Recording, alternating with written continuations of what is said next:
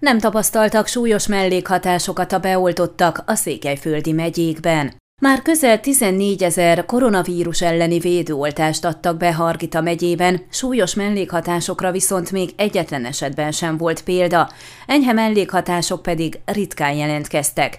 Maros megyében is hasonló a helyzet. A második dózis után egyébként valószínűbb a panaszok megjelenése, de ez sem törvényszerű. Világszerte több mint 151 millió dózis koronavírus elleni védőoltást adtak be szerda estig. Az Európai Unióban ez az érték több mint 18 millió, Romániában 970.697. Hargita megyében szintén szerda estig 13.431 dózis védőoltást adtak be. Ennek jelentős része, mintegy 94 a Pfizer-BioNTech által kifejlesztett vakcina volt, a fennmaradó 6 pedig Moderna. Tudtuk meg Tar Gyöngyitől, a Hargita megyei egészségügyi igazgatóság vezetőjétől. Mivel a védőoltásokból egynél több dózis szükséges, a teljes körű védőoltásban részesült személyek száma az említett értékeknél alacsonyabb. Hargita megyében például a 13.431 oltás közül 3.321-et adtak be második adakként. Maros megyében a prefektusi hivatal már személyekre bontva közölte az oltáskampányjal kapcsolatos tudnivalókat. Ez szerint 21.601 személy kapta meg a vakcinát, ebből 9169 orvosi személyzet, akiket az első szakaszban oltottak be.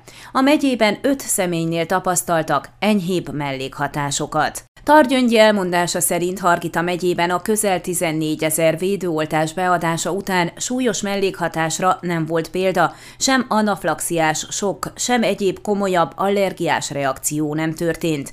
Kizárólag enyhébb mellékhatásokat tapasztaltak néhányan, mint fájdalom a szúrás helyén, hőemelkedés vagy hidegrázás. Kérdésünkre arra is kitért, nem kijelenthető, hogy a második dózis után jelentkeznek gyakrabban vagy erősebben a mellékhatások, de tény, hogy ez az oltás hatásától, azaz az immunválasz erősségétől függ. Mivel az oltás az immunrendszerünket stimulálja, megtanítja neki, hogyan védekezzen a vírus ellen, nyilván a második oltás után erősebb az immunválasz, ez lehet az oka annak, hogy többen tapasztalhatnak mellékhatásokat az emlékeztető oltás után. Minden nap elviselném ezt az enyhe fájdalmat, amit az oltás után éreztem, ha tudnám, hogy egy életen át védett leszek a koronavírussal szemben. A tapasztalataim alapján, miután láttam, hogy hányan meghaltak, és sokan milyen súlyos szövődményeken estek át, úgy gondolom, messze megéri egy enyhe kellemetlenség a védettségért cserébe. A mellékhatások valós száma elenyésző, a rémhíreké viszont annál nagyobb, amelyekben nem megtörtént vagy eltúlzott, torzított eseteket kapnak fel, és ezek sajnos rövid időn belül elterjednek.